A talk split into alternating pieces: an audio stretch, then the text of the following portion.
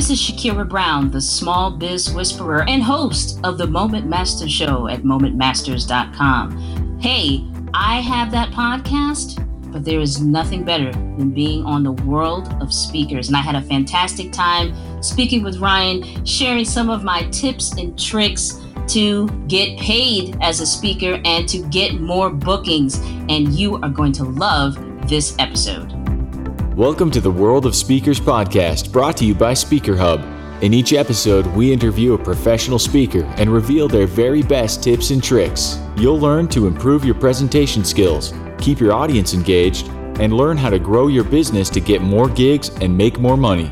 Here's your host, Ryan Foland. Hello, everybody. We are back, and I'm super pumped because I have Shakira M. Brown. Not to be confused with the other Shakira Browns out there, but this one is an award winning public relations person. She is a communications expert. We're going to talk today about her tips of becoming the speaker who will be renowned for whatever it is that we want to talk about. Shakira, hello. How are you today?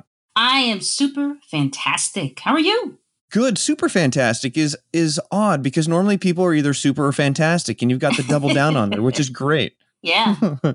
So i love to just start off the shows getting to know people. So how did you fall into or discover or claw your way into public relations and how did that end up with you being the professional speaker that you are? Where did it all begin? Did you ask for a yeti mic when you were six years old for santa claus? Is that where it all started?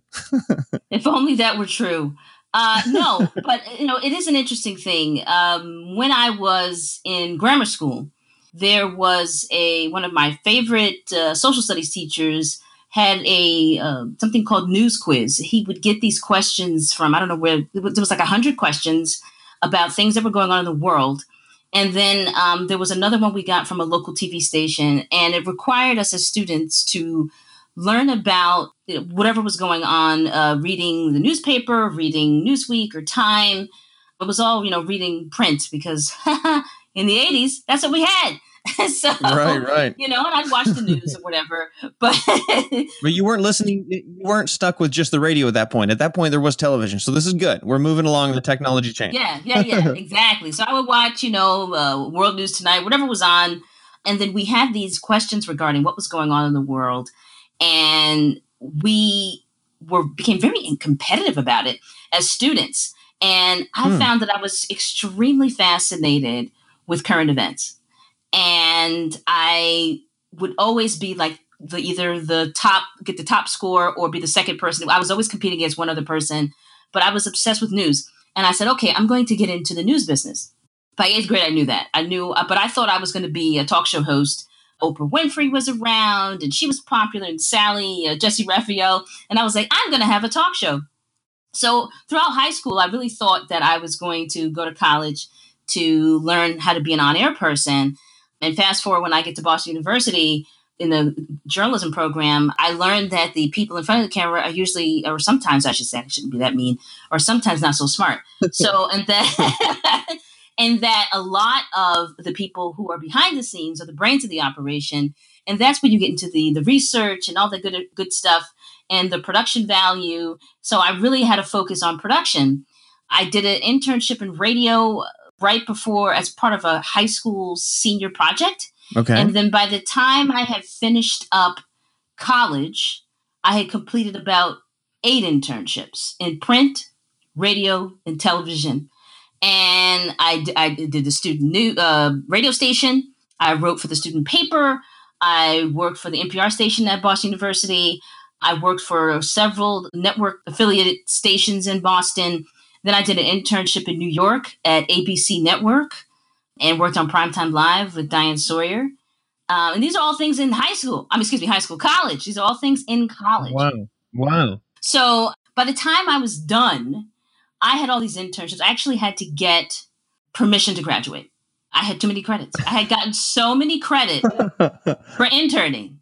And I was like, wait, I have to ask the dean to graduate because I have too many credits? Hmm. And they said, yeah, and of course that was it wasn't a problem. I mean, it was just a formality, you know, stupid paperwork. Right. But I had the world was my oyster. I had so many opportunities. I had gone to I got scholarships to go to industry conferences where I met executives, uh, HR people, producers, and I networked my butt off and was able to my first summer after college work at HBO, CBS.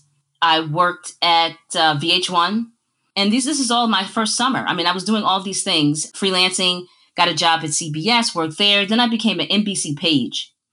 And I leveraged that for like four months, which was a really short time because it's like a, it used to be a nine month program. It might be a little longer now. It's been a while, but MSNBC was starting, mm. and then I started uh, because I had all this experience. I was a shoe in, so I, I, was able to move from being an NBC page, which some people might know from the show Thirty Rock, which I gave I gave tours. So I, you know that was public speaking. I gave tours. Yeah, yeah. You know of the NBC studios in New York City, thirty at Thirty Rock.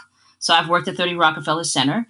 I did assignments. I, I people would always are fascinated by this. It was the summer that Rosie O'Donnell was coming out with her show. It was 1996. Okay. And um, no one knew about the show, so they needed people to come see it.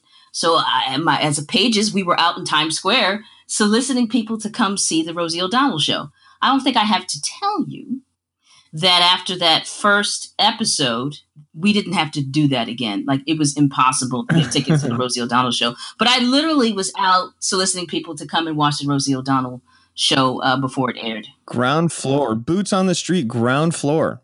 Yeah, I, I was a page, it was page assignment for the Conan O'Brien show. It was interesting. I had a moment with Conan in between uh, breaks of recording his show. He came out, and evidently it was something he used to do uh, at that time. I don't know if he still does it but I, I was a what they call the uh, hallway page. I was sitting in the hallway between the set and like the, the dressing rooms. I don't know why. I had no purpose. I was just sitting there. That was just the assignment. And but Conan would come in between breaks. And if he had a bad segment, maybe he would come out and kind of talk to himself. And and then you know, and he would be looking at me, but I wasn't really allowed to talk to him. But, but, but, anyway, like how do I disappear right now? exactly. And he's huge. He's this huge guy. So like you know, physically, I mean, yeah, he's really tall. And he's he's kind of a ginger, right? Oh, oh yeah, oh yeah. Very much good, good. My ginger brother from another mother. Very much. Very cool. yeah. So all this leads up, you know, me doing those different jobs the summer after college, then the NBC page, and then I end up working at MSNBC for about five years and I was a TV producer there. So this was my, I was a news person, I was a journalist. So natural progression from TV news often is public relations. So in order to get my a real life, because you have no life in TV news, I tell students trying to get into TV now, it's like, you know, you just have to give in to everything. Well, more so now because it's like 24 hours. It's even more than 24 hours. It's just, it never stops, right? Absolutely. I mean, and you know, I was at the beginning. MSNBC launched the same summer I started. I was start a month before I started, so we were. It was very new, and we worked crazy hours. We, you know, I would get phone calls. Uh, so and so died. I'm like, okay, like you need you to come in. I was like, I'm not a doctor. I'm not a family member. What? You know, I have to get out of my bed, but right. that was expected. Well, you got to put the story together. You got the you got to get the reel and the memorial thing and cue everything up and absolutely. And the back then it was so competitive with CNN, and then Fox News came around, but uh, it was so competitive. So we always had to be first. We always, so we worked crazy hours. And in 2000, I decided to leave television and use my skills as a journalist to do public relations. Okay. So I worked at a Madison Avenue PR firm. And that's the beginning of where I am today. I mean, it really, um, from there, it just steamrolled into a whole bunch of other things. I can't tell you how important it is to do different things in life because at some point it's all going to make sense. Yeah, and I love that last point because a lot of people have sort of a ping pong path to where they end up, but you had a force feed ping pong path. Like you just sounds like you threw yourself into everything possible and that gave you this wide depth of knowledge within that industry that gave you that power essentially. Yeah. Yeah. And you know, some people you know, it's good to be laser focused, and I definitely was laser focused, and that's the only reason why I was able to work in TV like I did if you're not laser focused and you're not a hustler, I mean, you really have to think. I mean, I would be on this because uh, I lived uh, lived at the time in North Jersey, and I would uh, would take the train in or the or or the bus into New York City to go to work. And if I saw someone that had like a CNN jacket, I was like, "Excuse me, you work for CNN?" Yes, I I, I do a, a cameraman. I was like, "Oh, okay. Here's my resume. Would you mind?" I mean, I literally was doing that all the time. Wow. I always had a resume on me wherever I went, anybody, I would go up to people. Uh, I would go up to speakers. Speaking of speakers, I would go up to speakers at events and say, I love what you said. I know you work for Dateline. This is true story. This is how I got my NBC page gig. I walked up to a speaker. I was, I don't know, 21, 20 years old. I don't know. And said, I love what you said. I love Dateline. I, I want to work for NBC. And she said, Well, tell me about yourself. I told her all about the eight internships. She was like, Okay, give me your resume. She was like, Call me. You can come in. She had me come in. She was an associate producer. She had been at NBC Page. She liked me. She pushed me to the right people. I had to go through the process. But if it wasn't for her, I wouldn't have even probably got the first meeting. So you you can be in a situation where you have 12 internships and you can have all of this quote unquote, you know, firsthand experience, but it still took you actually going up and utilizing an opportunity, jumped on it and sort of because even further than just getting the exposure, you had to take it one step further. And I think that that's kind of a classic trait of somebody who is in that PR and who is a professional communicator, mm-hmm. like creating your own opportunities, even within the opportunities that you have. Exactly. Exactly. There was there was no everything I did back then, and, and there was no one that was coaching me on this. I had it innately in me to do these things. No one was like, Shakira, you know, next time you go to an event, you should walk up to somebody. I knew to walk up to somebody and to just put myself out there. And uh, I can tell you that the students of today don't, most of them don't have this. Right. And it's scary because they're waiting, like, oh, I, I contacted her on LinkedIn. I was like, okay, so have you thought about calling her office? have you looked to see if any, she knows anybody else? I mean, you know, I was slipping resumes under doors. And when I would go visit someone at, oh, seriously, I did it. Paula Zahn, yeah. uh, Paula Zahn was the host of CBS this morning. And I was visiting someone else at CBS who was a referral. And after I had planned it out, I saw that she was married to a guy who went to Boston University and she was at the alumni magazine. I wrote up a letter, it was all premeditated, that said, I saw you right. in Boston University Alumni Magazine. I'm a recent graduate. I know your husband went there. Um, I really would love to work for CBS. And I wrote that up with my resume, slipped it under her door when I was in the building of CBS. Nice. And she called me two weeks later.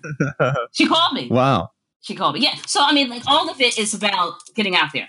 Yeah. I bet you're full of great tips and tricks for the modern day page. You should, I mean, maybe there's a book for there for you, or maybe just a white paper. Like, I don't know. I think that there is a lost art of aggressively getting what you want versus sitting back in the back of the chair. And I think you have correctly identified these younger generations. Maybe, I don't know. Why, why do you think it is that they don't have some of that same approach or what why is it not intuitive to them these days do you have any guesses or or insights about how things have changed and why Technology.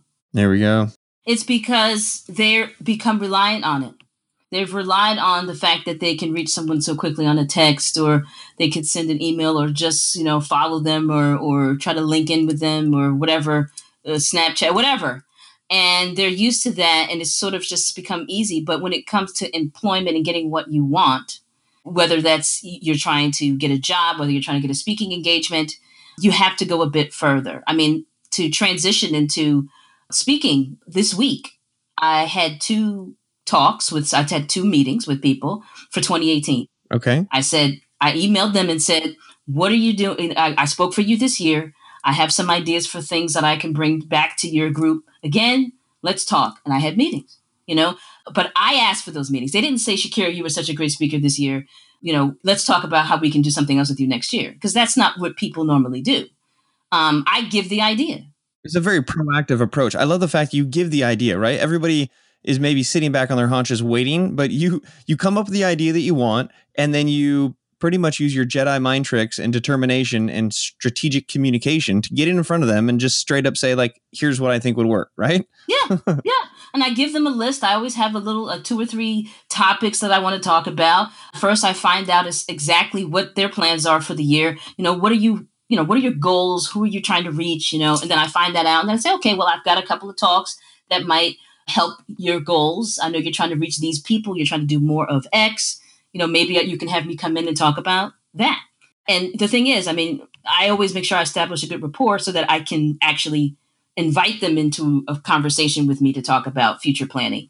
But I definitely don't wait. I have a few more of those to do, but uh, I think I'm starting a little bit earlier than I did last year. But it's good because people are ready, you know, they're trying to chop up their budgets right now. And they're looking and seeing like who, you know, who are we going to pay for this? Who are we going to invite but not pay? That's a that's a big thing. Right.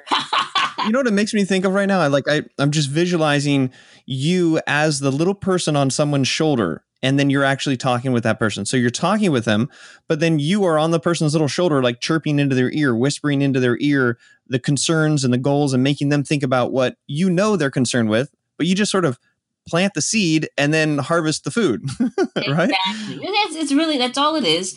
And, uh, you know, it's helpful for me also to get into that conversation about what their goals are. So even if in that conversation I don't have a topic that will address what they're trying to do for the year, at least I'll have information about it so I can quickly draw something up and give it back to them. And I, the one call I had, we had a great conversation. We started it, and she's like, you know, I have to go, but let's get something else on the calendar. So I have yet another meeting with this person. Right. And I will have, hopefully, I'll get a couple of different speaking gigs out of that one. Very cool. But, you know, all of this is in the training of starts way back from college and hustling to get internships, then to get jobs in television. It all set me up for where I am today. Well, I'm excited to get into what your tips would be if you had a platform like this podcast for a world of speakers of people who want to uh, get their foot in the door, slip their speaking uh, one sheeter under the door of the executives of the place that they want to speak at. So, um, share some of this wisdom and shortcut your trials and tribulations to help people get a head start. What What are some of the top things you can suggest for people to improve? You know their presentations, their approaches, what they're doing. What do you think? So, one of the things that I always do when I'm actually preparing a presentation is I come up with some boilerplate anecdotal stories. Okay. That relate to the content I'm delivering. For somebody who's thinking about the fact that you're boiling something on a boiling plate, just to, to clear that out of their mind, what is this boilerplate for those who maybe don't know? I, okay, another term for that would be a go-to story. You know, something that is your standard information that you always give in your talk. I uh, have a talk that I do. I do a lot of speaking on branding, and uh, when I talk about branding and perception, I have a go-to of using Barbara Corcoran of Shark Tank, uh, real estate mogul. I love some of her stories that I've heard by watching videos of her speaking. And I've used some of her stories to draw home a point that I want the audience to go home with. And so I have that story down pat. It's like, it's just like she's telling it, but I'm telling it. And I, I don't take it for myself. I use I tell her name and tell her story. Right, right. And I have that story and it's always there. And you know, there's it's not like I have all this information on a slide. I might show her photo and quote from her, but then I tell her story. But that's always after I've provided some content in the presentation that relates to that story so that they can connect the dots. But I always have more than one story. I always think about, you know, what real world example do I have that I can interject in after I've gone over the subject matter so that they can have an understand because storytelling is really really important when you're in front of a group and you're there and you're presenting you have to be careful not to be so focused on the bullets, but also weave in some stories to illustrate your point even further. Okay. And I like the fact that you are leveraging people who are well known and you're tapping into these stories that creates this credibility and the halo effect. It's not necessarily your story, but you have people stories in your pocket Exactly. And I do have some of my own stories. You know, I, I told you a bunch of them in this, in this interview, but but I, you know, I have my own stories and I also have client related stories. And then let me just go into that a little bit. Yeah, yeah, okay. If you're someone who is looking to get clients through speaking, right? You want to get clients through speaking without having to tell people, you know, what I do is you can just give examples of how you've helped someone like them. And I have several of those stories. And it's better to have those really buttoned up before you have the talk, right? Before you do your talk. It's good to start with a case study. So maybe you've done a case study on one of the clients that you've worked with, and you can kind of uh, boil that down to a couple of minutes of talking about how you helped them and what their problems were, and how you remedied them, and how you got them to a point where now they're happy or they're making money or whatever it is the, the end result was supposed to be. But I always use, even in a, when I'm counseling a business owner, I always use examples of how I've helped someone like them. And that way I'm not selling, I'm just telling. I'm telling a story. And then they, and through that example, they see what I could do for them. And that's a great way to have, like I said, an anecdotal story that's already pre-planned and thought about that you can interject at any time. And also to be prepared for questions, because sometimes you get questions, you ask people to ask questions, and they say something, and you, you should have a couple of go-to stories that might fit in there. But always be thinking of storytelling as part of your talks. So that concept of using a case study, I think, is is interesting to to talk about just for a second because it's like a triple or quadruple or I don't know how do you say five tuple, king tuple. I don't know. It's like this power threat because it's founded in a story. It's not your story, but it's a story about someone that you're helping. And it's not just anyone, it's someone who is a mirror or a lookalike to the audience that you're talking about. So then you're able to tell instead of sell a story that is your story and a client story. It also gives you a battle card for answering a question to refer back to and you can deliver the nuggets of what you actually do within there. So that's like a it's a serious arsenal within just a case study at the surface level. Maybe people don't think the value that you have as a speaker leveraging that. I like that. Yeah, and you know, people take what they've done for granted, right? But as a speaker, as a professional, as a consultant, whatever it is that you do, you have to sit back and look at your accomplishments. And if you look at your accomplishments, you're going to see that there are some things in there that it's going to provide valuable information. And those are the stories. Uh, but you, you have to look at everything you've done, your body of work, and see within that body of work, what in here can some other person learn something from? And you know, in what way can I tell it that it's compelling and that the everyone will get it and they'll just love me for it or they'll want to talk to me or they'll buy what I'm selling or whatever it is you're trying to do. Hmm. Do you think that there's an ideal ratio from just a general standpoint of, say, your typical content, or as you referred to, these bullet points of sort of nuggets uh, in comparison with storytelling? And I know that we can combine the two, but when you approach a presentation, do you have like a 50 50? Is it leaning one side or the other? Just curious. So, what I do is I look at the subject matter and if I feel like the subject matter stands on its own without me having to tell a story, I leave it be. So it really is it depended on what the what each slide, what each component is going to consist of. So when I'm coming up with the stories, if I'm writing not, not just a story, if I'm coming up with content for a slide to make a few points and help people learn something, and I say, you know what, I actually have a real life example. I'm going to tell the story that when that time when I blah, blah, blah. Because that's how I look at it. I create the content, and then I say, what stories can I tell to help drive this message home? And it, it really goes to the point that some things can stand on their own. You don't need to tell a story every time. But sometimes there's, especially if you have a good story, you want to make sure that, you know, you save that for when it's most appropriate. I don't look at it as a 80 20 or 50 50. I don't do any of that. I personally look at the subject matter, decide if I have a story that's worth telling and that they will find interesting and be impressed by, because hello, that's also what it's about. And then I tell it. And if I don't, I, you know, and if and sometimes, like I said, I borrow famous people's stories because sometimes people don't know other people's stories in depth. You know, they might know it on the surface, but, but they may not know those anecdotal pieces and I try to pull those out and use those. Hmm. So I, I oftentimes throw out on Twitter questions for listeners to ask, and you know, you're talking about the storytelling, and it's almost the visual that you're creating for the person in their mind. But you also referred to sort of the slide. So one question I've gotten before is the specific process that people go through to you know research and create your visuals. So you're talking about the slide. Is there any secret method that you go about to create the the presentation visual that is in conjunction with your content and stories?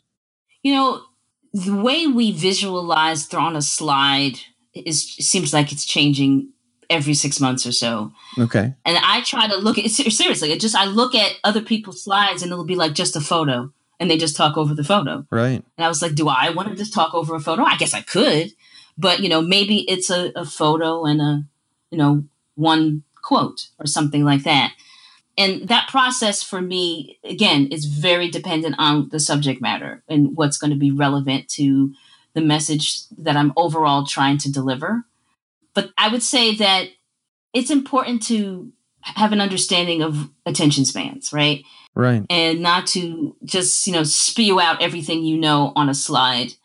I also want people now to spend more time listening to me and not worrying about what's on the slide. So I just did a presentation on social media and cyber fraud and how social media can open you up to some weaknesses that could bilk your customers or you. Uh, someone could pretend like they are you, create a what I call a zombie website with your logo on it, and start talking to your customers and get credit card numbers and stuff like that. Really interesting topic. Right. Wow. And you know, I decided for that I was going to keep it really sleek. I was just going to have maybe like a photo and then just a few words per bullet, and then most of it would come from me. Most of it is them listening to me speak. And this is probably the first presentation that I've done with so few words on a slide. And I liked it. I probably will do it again because I've been trying to play around with it. But certain things I want to make sure that the people have. I go really, really in the weeds sometimes on branding topics. And it's helpful for people to see more information on the slide. But I'm going to figure out other ways to do it now because I did like having the the fewer words on the slide and really having them focus in on what I was saying to them. As I told a lot of stories in that in that particular uh, presentation on cyber fraud and social media. Yeah, I, I like the fact that you're looking to see what other people are doing, and the fact is that yes, the kind of this the way people are using slides and visuals changes. So the best practice would be to be paying attention to other people's slides and then taking things and trying them out. It seems like, and that minimalistic approach I've definitely seen uh, more popular these days. Yeah, I mean, you know, the way we do things is not the end all. It's good to see what's hot, what's trending, and to adopt the things that will work for you. I, I wouldn't say you do exactly what somebody else is doing. You don't have to do that and shouldn't. But you, it's good to kind of find out, okay, so let me, what I do is I sometimes I'll sign up for these technology providers. They, you know, whether it's something like social media management tools, they're always having free webinars to learn how I do I watch those a lot just to see how they're putting together their slides. Right. And I try to go to um, I get invitations to sit through accounting related webinars or law and just to see what everybody's doing to see their and, and that's I, and what I do is I'll go, oh, I like what that I love how he or she did that slide and how they talked over it. And, you know, and then that's something that I can try to emulate later on. So I just realized something. You've turned in your passion for being aggressive with internships to your passion with being aggressive for being and uh, sitting in on webinars, right? Like you, you talk about sort of the value of all these different perspectives from this internship. Like that's a trait that you still have, and you're actively seeking out. Like you're kind of, I mean, I guess if you're at a webinar of someone else, you're kind of like interning. You're learning from them. It's a very low threshold of responsibility. You can bail out if you want to. You don't have to talk to the person, right? Just like Conan in the hallway, you can sit there and be a fly on the wall. exactly. but you're uh but you're there, you're a page, you're in the hallway and you're you're able to pay attention to that. Okay, so what I'm getting from you is that stories are still very important part of the process. But there's a, a subcategory of stories which you particularly leverage, which are case studies to not only incorporate your story with it, but your customer story that relates to the audience, that gives you an ability to back up your answers with research. It shows examples of what you do for clients. So you're not selling, but you're telling. And then kind of this idea of keeping an eye on best practices for visuals, it really depending on the audience and the topic. So there's not one specific method. What, uh, from the, the presentation and speaking, what is maybe another pillar of advice that you give to people. And then we'll transition into how you take this and then try to get more gigs and continue on with monetizing your message. What's another big top level piece of advice that you'd give to someone who was super stoked to be an intern on your webinar? well, one of the things that I personally do is I try to learn as much as possible about other industries listen to other speakers, be willing to deliver a talk for the first time ever, but combine it with something that I know and with something. By the way, I didn't really know that much about cyber fraud and social media. I definitely know a lot about social media and communicating through that, but I, I actually had to do research on that and to connect the dots because it wasn't that obvious to me. And when I once I connected the dots, I was like, wow, there really are a lot of weaknesses in social that could lead to some sort of fraudulent activity. But I had to do the research on that. I had to read white papers and watch a few videos and create my talk around some of the things that I learned in there. Hmm. And it's definitely on my radar now. And, you know, I accepted the talk knowing I would have to do that because I wasn't anything that I had in my back pocket. I really had to learn it. Right. So um, you really have to be willing to learn a subject matter that you may not be familiar with. And, and as long as it's, I would say, connected to something that you know, like social media, for me, I think that's fine. I mean, I wouldn't go and try to do uh, a cardiology talk. I mean, that's completely out of my bailiwick. But, uh, but you but, well, you might be able to talk about how medical doctors or cardiologists can leverage social media to get more exposure, more clients, and mitigate their risk when it comes to something. But I see what you're saying. I like this. Yeah, I mean, yeah, but no, I would not be able to talk about advances in cardiology with regard to curing diseases or whatever. There's no way I would do that. Right. That's completely off base. But yeah, right. I could speak to cardiologists on personal branding or something like that. Yeah. You know, if they wanted to be thought leaders in, you know, in their field. So that's no problem. But on their subject, no, I could not do that. But I have a willingness to adapt to what the client is looking for in the talk.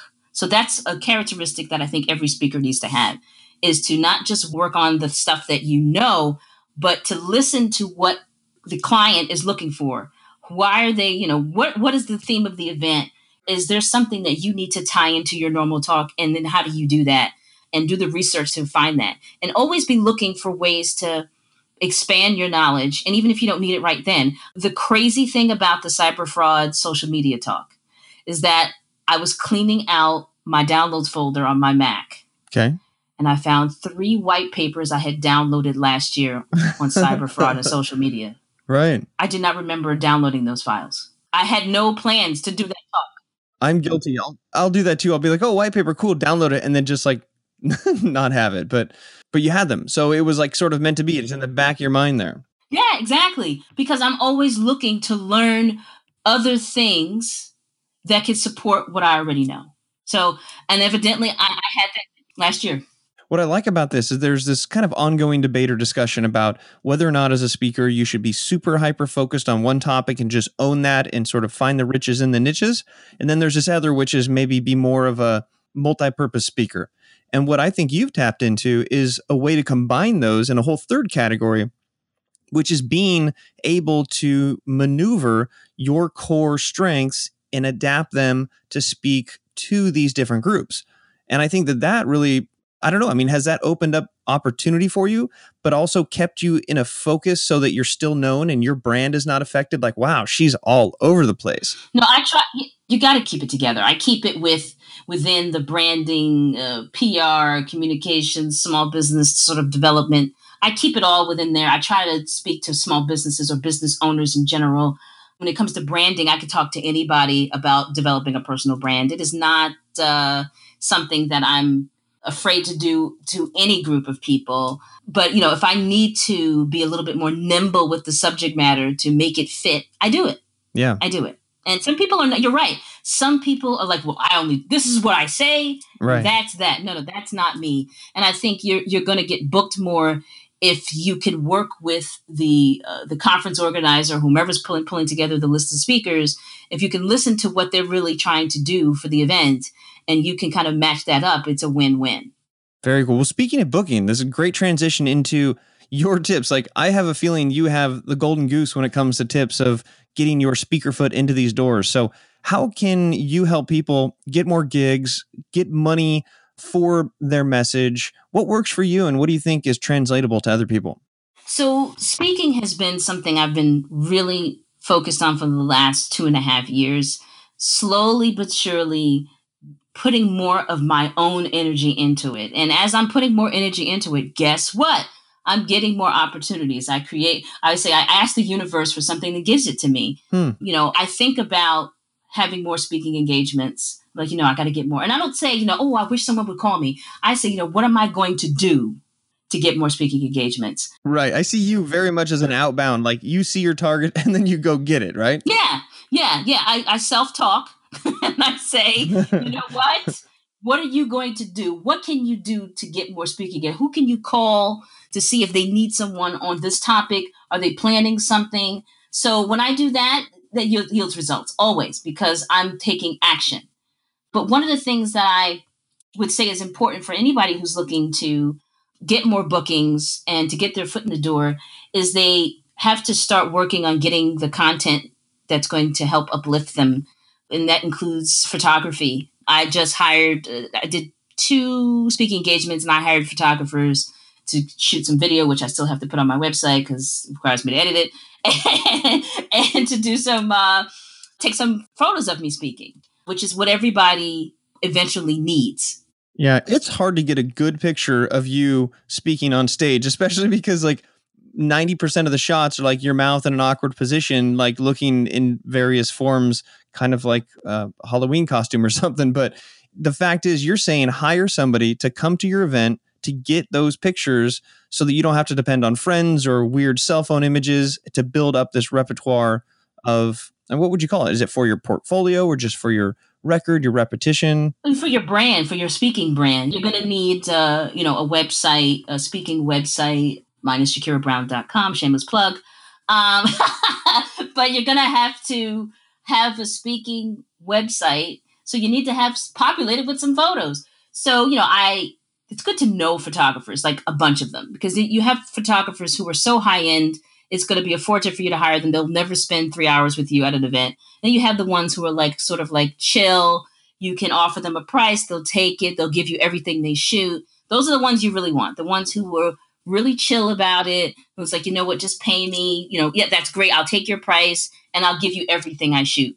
The ones who are a little fancier are going to charge you a high price and then limit what you get from them. Right. But in the beginning, you need to have like a whole body of work. You need to like see everything. And what I do, uh, what I did for the first event that I had a hired a photographer for, I told the photographer I wanted to do some uh, some other some candid shots, some headshots, and some. We actually did some staging. I staged speaking so I can get my face in the right way that I wanted it. Right. So you know, I pretended like I was actually talking and had the lights on, and I so look, I got the look that I wanted.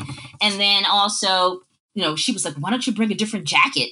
and you can change your clothes and you, we can do some other shots and we totally did that and it was a great day nice and i didn't spend a fortune it was like 225 it's it was cheap right so that's very very important as it relates to getting your foot in the door is to kind of look the part yeah and that comes down to the brand right and i mean how important is a focus on your personal brand when you're a speaker very important. You're like, how am I going to say this nicely, Ryan? That sounds like a dumb question. Like, hello. your silence spoke volumes. Yeah, your silence spoke volumes, though. It's extremely important because, you know, people need to believe that you're the expert that your bio says that you are. So you got to live that. And it's got to start off, but it starts off with what they read. You know, one of the things that I try to do when I'm doing a speaking engagement is prepare an introduction that kind of sets it up right up until the point where even I type in, please join me in giving a hand for Shakira Brown. I type that up mm. and I hand it off to the person who's going to be reading it. So then my intro is always one that sets me up in such a way that people are juiced and ready and excited to listen to me. And that's that's branding. Yeah, you're controlling that brand message as opposed to showing up and all of a sudden they read it and you realize it's an old bio or it's something that's not relevant for what you're talking about. That's a good one. Just preparing the opening remarks for the event. Right. And, you know, one of the things that I draw upon is my public relations background. I mean, as a publicist, I have written up introductions for clients. So I just now I do it for myself. I write it up, I hand it off, and and what happens is other speakers are like, "What we didn't get that. It's like because you didn't hand it in. you didn't get that because you didn't have one because you didn't type it up. Right. You don't have a publicist. you know, whatever. You know. but I would, and then I, you know, I used to be so detailed with clients. I don't have any clients right now that I do a lot of speaking work with anymore. I'm work. My client is me right now for speaking which is necessary because as you know speaking is you know it takes time it takes time to pitch yourself to fill out forms oh the forms right but, but uh, i would type up introductions if you have a difficult name in that introduction please phonetically spell your name so that when they read it it's correct ooh that's a good one too yeah that's old school that's an old school news tip because in news when you have the anchors reading things. The anchors don't know how to say things, and actually they botch things all the time. Right. But we would write in the script, you know, the phonetic spelling so that they can be able to pronounce it correctly, so they don't look like jerks when they pronounce somebody a, a dignitary's name incorrectly. Right. So I do that in my introductions as well. For me, it's okay. I've had clients have had really tricky names, and I've had to do that. But there's a lot of speakers with tricky last names, tricky first names. Spell it out so that they can, you know, there's no question on how to say it.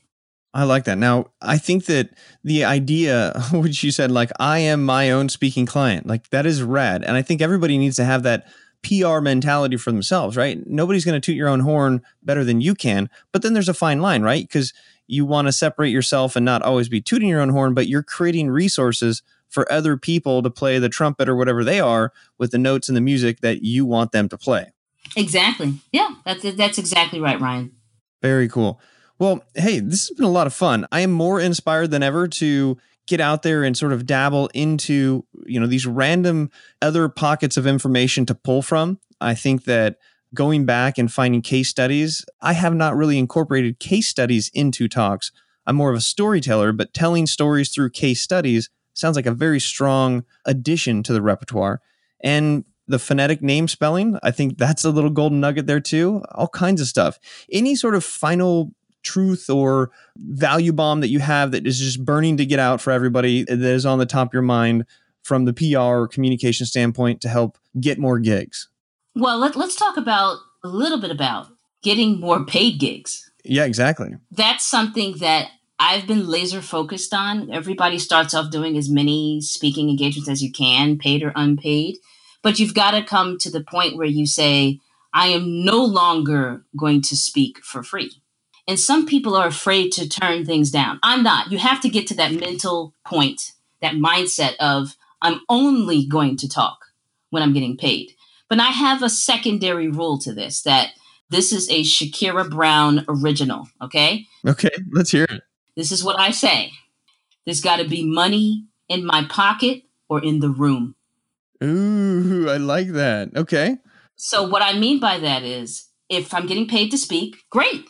If they want me to speak for free, then it needs to be in front of a group of people who would maybe at some point can hire me. I can create a list so that I can drip market to them and maybe get them to hire me in the future.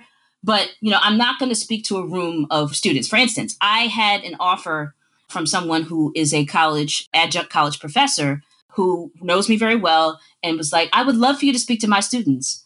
And my new thing over the last year or so that I say to people, I don't ask is does it pay? This is what I say. I say, "Oh, this is wonderful. I'm really excited. Thank you so much for thinking of me. Who would I send my invoice to? This is my fee." Oh, that's sneaky. I don't even ask questions, right? Because now they're forced to actually deal with the issue, right? And so the response was, "Oh, I don't have a budget to pay speakers at this time." And I just graciously bowed out and I said, "You know what? Thank you. I understand in the future you get a budget you know let me know i'd be happy to come speak to the students. But that is a classic money in my pocket or in the room. There was neither on that one. Right. what student is hiring me? Right they're college students. They're not hiring me to do anything. No, no, they're going around waving their resumes looking for internships. exactly. And you know what? Colleges have money to pay us. So why on earth would i speak at a school for free? Right. they have budgets to pay speakers. Now, sometimes certain people will have a budget and they want to pay their friends. They're really good friends that they want to hook them up. That's fine. Right. But I don't don't ask me to speak for free. Cover my time. Maybe you don't want to pay me what I want, but offer me something. You know, say, you know what, we don't have that that amount, but why don't you give me and we could give you this. And typically I will accept something within reason just so that my time or travel is covered. yeah. But to actually say to me, I don't have a budget, that's not acceptable. There's got to be money in my pocket or in the room. I like that. That's a good hashtag. It's a little long, but I like it. Use an acronym. yeah.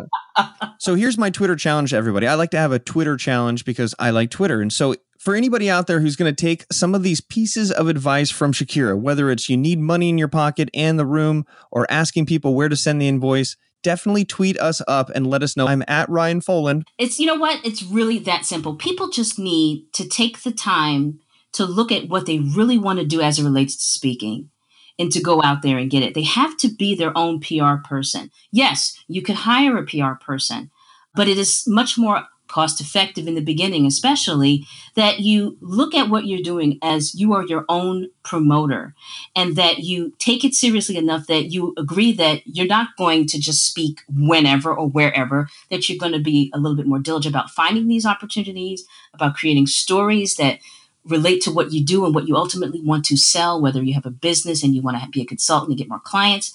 And the most important thing is that you figure out ways to get the money to get paid because it's out there. Don't let anyone tell you that it's not. Start looking at getting paid. Start turning down unpaid opportunities, and what you want will be right in front of you. I ditto. I ditto, ditto, ditto that. And everybody, you need to do the same. Hey, Shakira, this has been so much fun. I'm so glad that we got to hang out and talk. And I'll be looking to connect with you later on in life. Maybe we'll share the stage sometime somewhere in the world. But very excited to have you on the show, and I am now my own PR agent. It's official. I'm glad I inspired you, and thank you so much for having me. I had a terrific, terrific time. All right, everybody, check out Shakira and what she's doing, and maybe listen to some Shakira while you're doing it. This is Ryan. We are signing out with another fun episode here on the World of Speakers podcast. Check out older episodes and look forward to newer ones. We'll see you later. Bye, Shakira. Bye bye.